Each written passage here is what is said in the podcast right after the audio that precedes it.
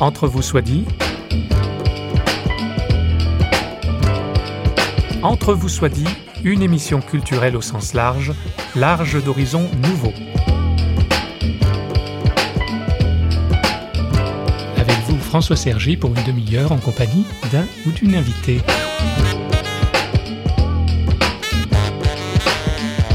Ce n'est pas seulement à la rencontre de notre invité que nous allons, mais d'une ville, Metz-la-Blonde, et d'un lieu d'une beauté toute sereine.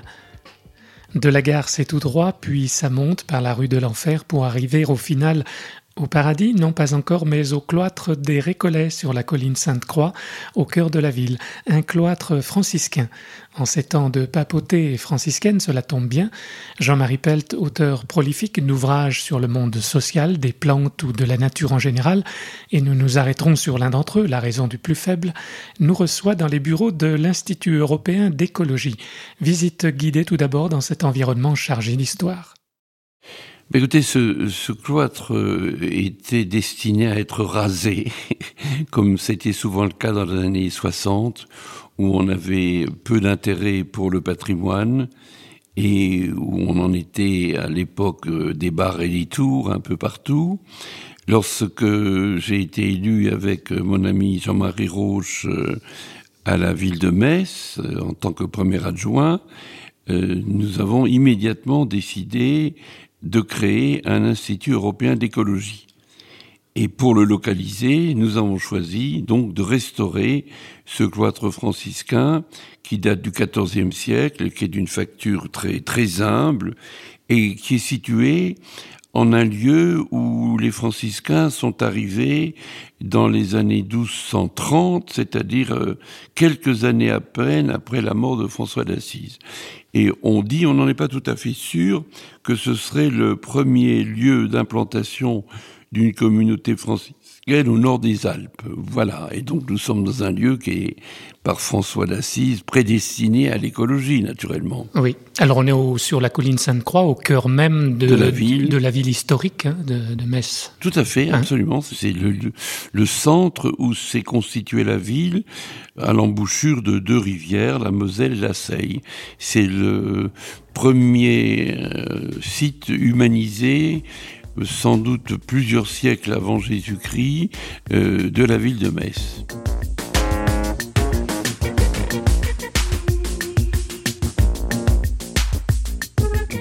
Euh, nous avons voulu réhabiliter le centre historique, réhabiliter un patrimoine euh, immobilier et culturel de très grande valeur, avec des monuments les uns et les autres très exceptionnels, nous sommes probablement une des seules ou la seule ville de France qui a des témoignages architecturaux de toutes les époques, à partir des Romains, y compris par le haut Moyen Âge, dont il reste pratiquement plus rien nulle part.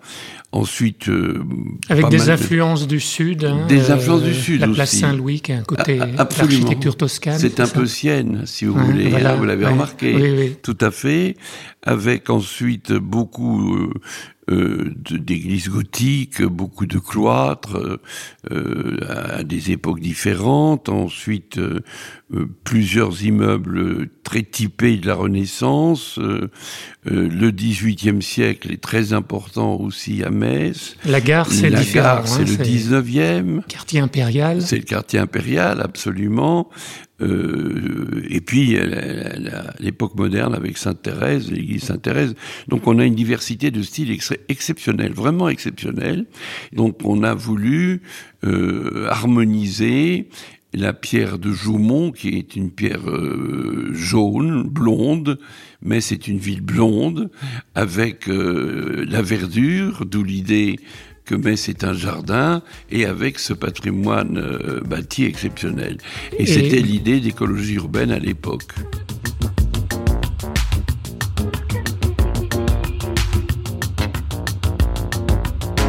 Botaniste, professeur honoraire de biologie végétale et de pharmacologie à l'Université de Metz, Jean-Marie Pelt, 80 ans, est l'auteur d'un nombre impressionnant de livres accessibles à un large public et dont certains ont été écrits en collaboration avec Franck Stéphane.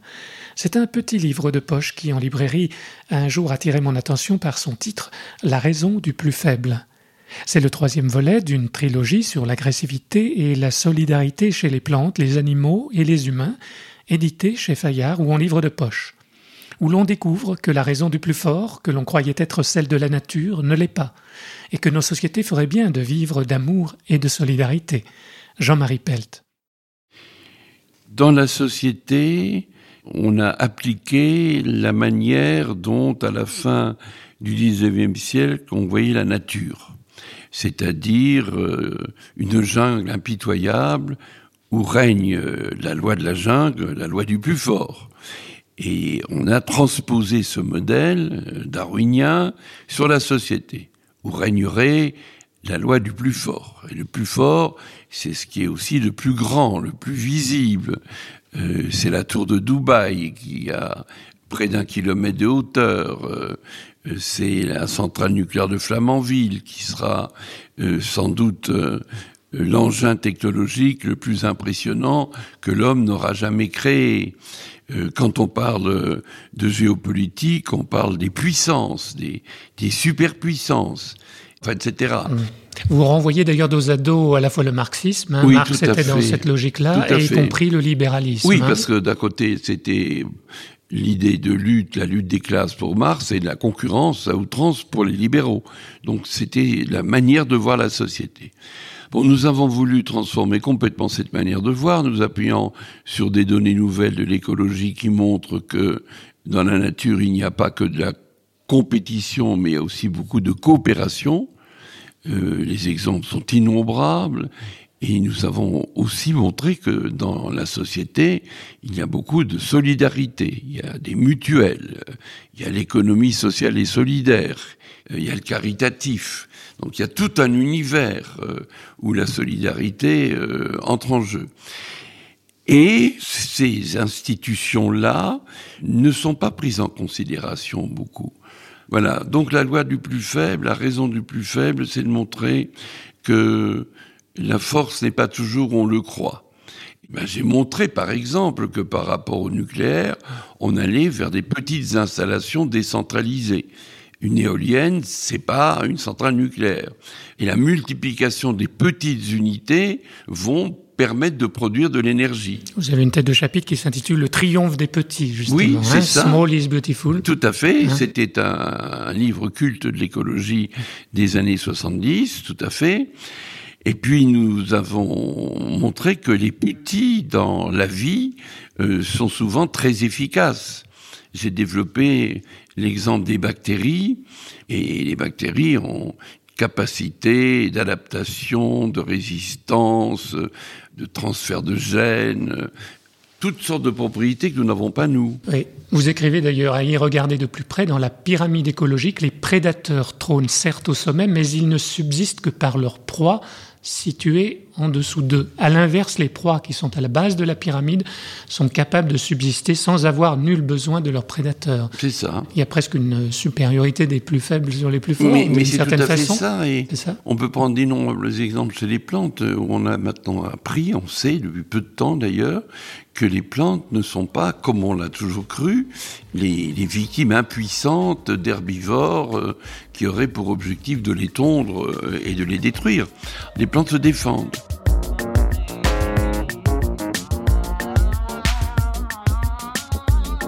Un rat, des plus petits, voyait un éléphant des plus gros et raillait le marcher un peu lent de la bête de haut parage qui marchait à gros équipage. Sur l'animal à triple étage, une sultane de renom, son chien, son chat, sa guenon, son perroquet, sa vieille et toute sa maison s'en allaient en pèlerinage.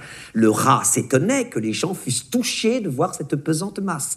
Comme si d'occuper ou plus ou moins de place nous rendait, disait-il, plus ou moins important mais qu'admirez-vous tant en lui, vous autres hommes? Serait-ce ce grand corps qui fait peur aux enfants? Nous ne nous prisons pas, tout petits que nous sommes, d'un grain moins que les éléphants. Il en aurait dit davantage, mais le chat sortant de sa cage lui fit voir en moins d'un instant qu'un rat n'est pas un éléphant. Le rat qui n'était pas un éléphant c'est l'une des fables interprétées par Fabrice Lucchini aux éditions Bicos TV. Jean de La Fontaine était un grand observateur des animaux et des humains. Il nous permet ici de faire la transition avec une expérience sur les rats dont nous parle maintenant le professeur Pelt. C'est une très belle histoire. Elle a été démontrée par mon ami euh, Daniel Dessort, qui est un éthologue spécialiste des comportements animaux à Nancy. Alors il installe une petite cage, au milieu de la cage il y a une piscine, d'un côté de la cage on met les rats et de l'autre côté de la cage on, met les croquettes. Et on met six rats. Il y a euh, deux rats qui vont se jeter à l'eau pour aller chercher les croquettes. Il y a deux autres rats qui ne vont pas se jeter à l'eau et qui vont plutôt se jeter sur ceux qui ramènent les croquettes. Donc il y a deux dominants et deux dominés.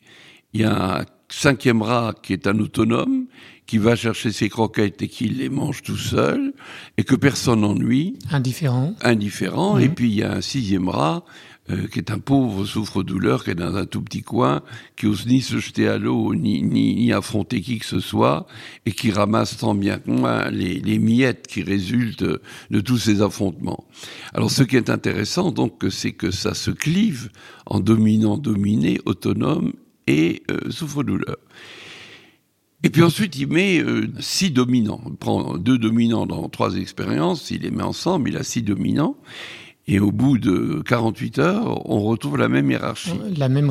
Voilà, il y a de nouveau deux dominants, deux dominés, un autonome et, et un souffre-douleur. Et s'il met six souffre-douleur ensemble, eh ben il y a des souffre-douleur qui viennent des dominants. Il y a de nouveau deux dominants, deux dominés. On retrouve euh, toujours, la même. Toujours. Cette même hiérarchie là. Donc euh, les statuts sont pas définitifs et, et dépendent des conditions d'environnement.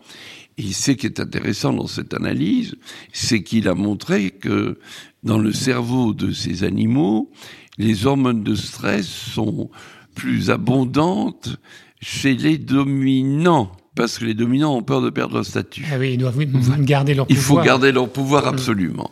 Et pour cette raison, ils sont plus angoissés que les autres. Dans la société humaine, on retrouve un parallèle est possible. Un parallèle est possible, évidemment. Encore que au niveau humain, la conscience, euh, l'altruisme sont des facteurs qui vont atténuer la rigueur des compétitions. Vous noterez qu'à la fin d'une présidentielle, il n'y a pas de mort. Alors vous me direz aussi que dans les guerres, les humains font beaucoup de dégâts. Donc nous dirons simplement que nous avons les potentialités d'aller vers plus de conscience et plus d'altruisme. Encore faut-il qu'elle puisse euh, s'épanouir. Et pour cela, il faut une société où ces valeurs sont mises en avant. I want to write my name on the world. So I carve it into a stone. I presume I take the liberty establishing a territory just to have a preserve of my own.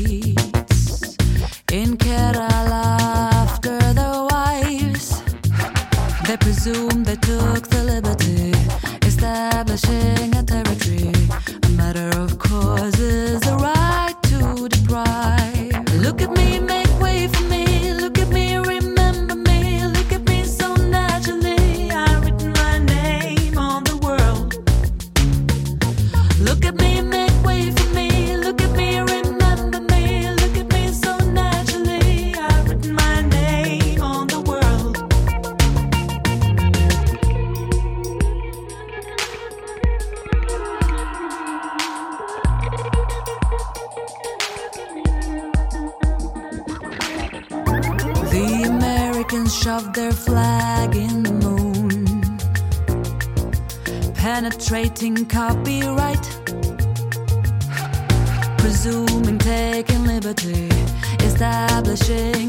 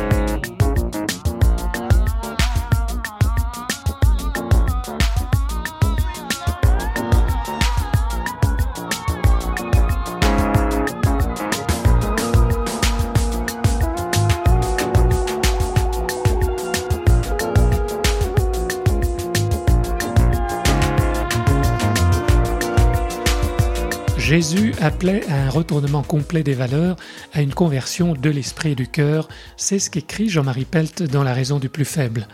La voie à suivre, le chemin étroit, dirons-nous en langage évangélique, que propose notre invité, permet de passer de la compétitivité à la solidarité, de la vengeance à la non-violence, de la peur à l'amour. Un chapitre est consacré à la manière dont la Bible considère la faiblesse. Nous retiendrons une parole forte de l'apôtre Paul, Jean-Marie Pelt. Saint Paul euh, ne ménage pas sa peine pour défendre euh, les valeurs de l'Évangile et le message euh, d'espérance du Christ. Et pour ça, il se donne à fond. Alors on peut imaginer, je ne sais pas, qu'il a des fatigues, qu'il a peut-être des difficultés physiques ou psychologiques. En il tout a cas, été mis en prison même. il, il, beaucoup, il, son bateau a, a coulé, enfin, il y a eu plein, plein d'aventures. Alors à un moment donné, il se plaint beaucoup, il dit qu'il souffre, il dit qu'il subit de lourdes épreuves, et il dit qu'à plusieurs reprises, il a demandé au, au Seigneur de l'épargner. Et Dieu lui répond, ma grâce te suffit, ma force se révèle dans la faiblesse. Je trouve cette phrase extraordinaire. Elle est très très belle, parce que nous aurions tendance à croire que ce sont par nos mérites que nous faisons avancer nos causes.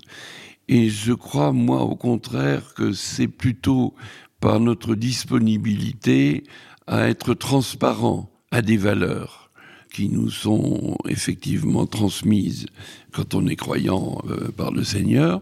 Et donc, euh, l'idée de la conquête euh, par la force se trouve anéantie euh, par ce propos-là. Et on en déduira que c'est pas par la force que l'on pourra euh, modifier la qualité des rapports humains entre, entre tous les habitants de la planète. Ça sera plutôt en écoutant ce message d'humilité et de douceur. Dans les béatitudes, je crois que c'est la deuxième, il est dit bienheureux les doux, pas bienheureux les mous, c'est pas la même chose. Bienheureux les doux. Et je crois que c'est une phrase très importante. Ils hériteront la terre. Absolument, hein, absolument. C'est pas pour le ciel, oui, hein, oui, ils hériteront la tout, terre. Tout à fait, tout à fait. Et la douceur, l'humilité sont des valeurs qui ne sont pas assez promues. Oui, alors vous appelez justement une conversion finalement à la révolution des esprits et des cœurs. Vous faites référence à Jésus qui appelle un retournement complet des valeurs. Mais ça, c'est possible à l'échelle universelle? Je crois que c'est possible et souhaitable. Nous sommes à un moment de balancement. Tous nos efforts consistent à faire tomber le balancier du bon côté. C'est à ça qu'on s'emploie, vous savez. Mes amis me disent, mais pourquoi tu ne profites pas de ta retraite? Et je réponds, j'ai pas le temps de profiter de ma retraite. Euh, je trouve plus utile d'être engagé pour la promotion de toutes ces valeurs qui doivent déboucher euh, sur la paix entre les hommes, mais aussi avec la nature. Euh, quand on dit dans l'Évangile ce que vous voulez que les autres fassent pour vous, faites-le vous-même pour eux. Les autres, c'est bien sûr tous les humains, évidemment, mais ça peut être les animaux aussi. Oui. Et l'apôtre Paul, dans l'Épître aux Romains, parle de la création elle-même. Tout hein, à qui, fait. Qui aspire à C'est une la création tout entière. Et je pense que nous devons aller vers une sorte de convivialité universelle qui associe euh, les humains euh, aspirant à la paix à l'ensemble du monde vivant. Euh, je recevais ce matin un téléphone d'un ami que j'aime beaucoup qui s'emploie à modifier le code civil pour que les animaux ne soient plus des choses. Bon, le fait qu'en 2012 on considère les animaux comme des choses est, est quand même extraordinaire. C'est des vivants. Il y, a, il y a une communauté des vivants.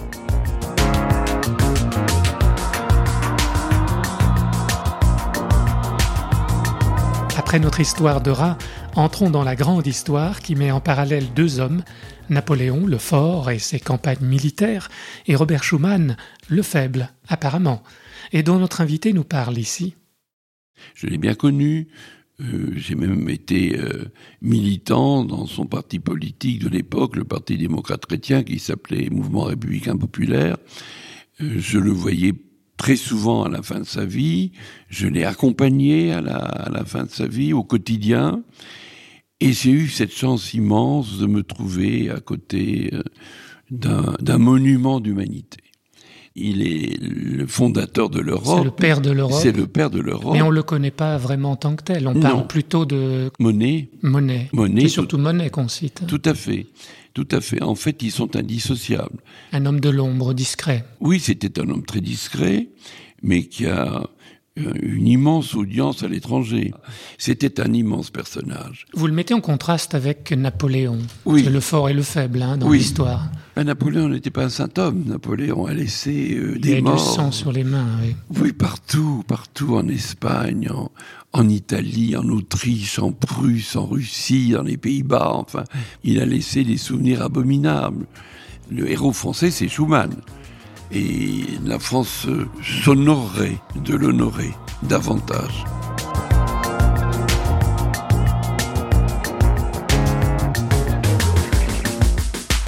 Au final, on se demandera peut-être s'il est scientifiquement correct de mélanger les genres, les disciplines, de passer de l'animal à l'humain pour en tirer leçon.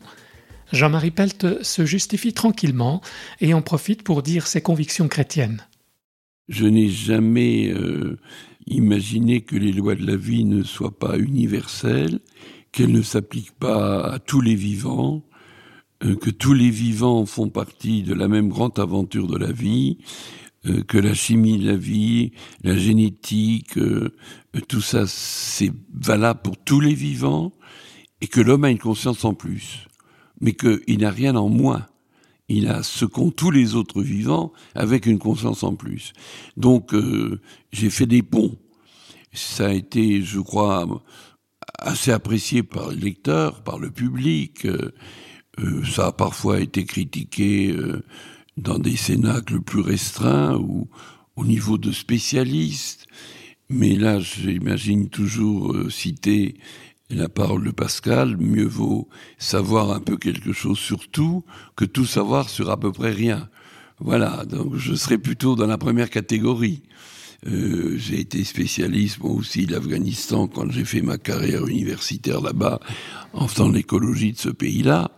Euh, mais enfin, je ne suis pas que le spécialiste de l'Afghanistan. Je peux aussi euh, réfléchir sur beaucoup, beaucoup d'autres thèmes. Et je viens euh, d'écrire un livre qui s'appelle L'évolution vue par un botaniste, qui à mes yeux est important, parce que je montre qu'il y a dans l'histoire de l'univers tout entier, du Big Bang jusqu'à nous, une loi euh, qui ne se dément jamais et que j'ai baptisé le principe d'associativité. Des éléments très simples se combinent pour donner des éléments plus complexes avec émergence de propriétés nouvelles. Et ce phénomène est constant, à partir des quarks, qui sont les particules les plus simples, jusqu'aux sociétés humaines. Ça rejoint un peu la théorie de Teilhard de Chardin. Absolument, de ça la développe. oui. Ça la développe, ça va plus loin en, en amont peut-être que Théard, mais ça rejoint tout à fait la, la vision théardienne. Je pense que c'est très important de montrer que dans l'histoire de l'univers, il n'y a pas que du chaos et du hasard. Il y a aussi euh, une force qui associe des particules, qui associe des cellules, qui associe des individus, qui crée des sociétés et qui associe à, travers, par exemple, le spermatozoïde et, et l'ovule, deux éléments euh, avec parfois en cadeau l'amour. Et l'amour, c'est évidemment le point culminant du principe d'associativité. Vous êtes chrétien ou d'héritage Oui. chrétien Oui, bien sûr. Oui. Comment vous l'êtes devenu en deux mots hein Je le suis devenu par ma famille, euh, par mes parents et mes grands-parents qui m'ont élevé dans le christianisme. Je leur dois tout. Euh, je n'ai rien perdu en cours de route. J'ai plutôt gagné une vision qui s'est petit à petit de plus en plus ouverte, euh, qui s'est sans doute de plus en plus aussi centrée sur la personne de, de Jésus. J'étais plutôt plus théiste peut-être au début de ma vie, euh, vous savez, ému par euh, le chant grégorien, euh, par la beauté, tout ça demeure. Tout ça demeure, mais entre-temps, à travers des crises aussi difficiles que j'ai eues à 30 ans, euh, la personnalité de Jésus est devenue euh, l'ami de tous les jours. Voilà, et je crois que c'est sans doute le christianisme. Et mettre ses pas dans les siens, le prendre comme référence dans toutes les épreuves, dans toutes les épreuves, le prendre comme référence et comme ami, euh, ça donne beaucoup de joie et sans doute beaucoup de force. C'est peut-être ça aussi euh, la raison du plus faible, ma, ma fameuse, euh, ma grâce Ce suffit. que dit Paul, quand je suis faible, alors Voilà. je suis fort. C'est ça, Ouais. Merci beaucoup. voilà. Ce qui me rend unique, comme tous mes semblables. C'est un égo sans pareil et une humeur variable. Mais ma fierté est frippée, mon flot dépareillé. Je viens pour en découdre la raison qui s'est taillée. Du mal à m'assumer, impression de gâchis. Longtemps j'ai agressé les mecs en col Vichy. Le fin du fin, justifier les moyens. La liberté, tiens, dans ce que l'on détient. Show you, yeah. Ressembler,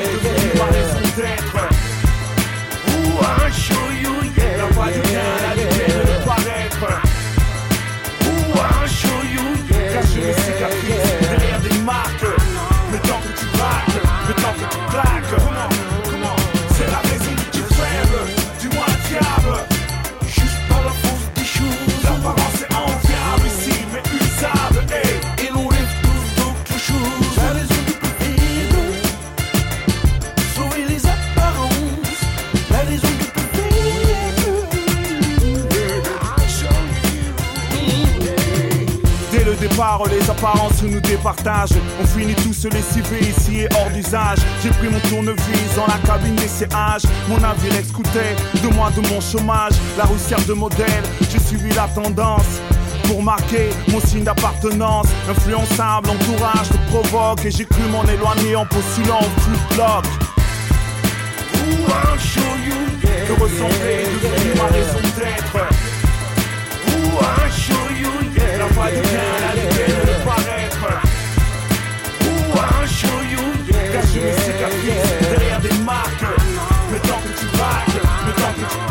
Comment, comment C'est la raison que tu faible. Dis-moi, diable. Juste par la force des choses. L'apparence est enviable ici, mais usable. Hey. Et l'on est tous d'autres choses. La raison du plus faible. Sauver les apparences. La raison du plus faible. Depuis mes premières Air Force, je suis monté sur ressort. À cause accessoires et au réassort, l'âge des premiers délits. Depuis on désobéit, rêve de TDI, non pas de CDI. J'ai pris le pli pour joindre les deux bouts, car mes valeurs sont démodées comme des suites foubou. Là pas du logo, j'ai ma grippe au griffe, mais j'ai usé tous mes motifs. Passe entre les rayures, au-delà des bordures. L'exubérance est partie de notre culture, sous toutes ses coutures. Sapper standing pour un jean, ça survête qui te distingue. Comment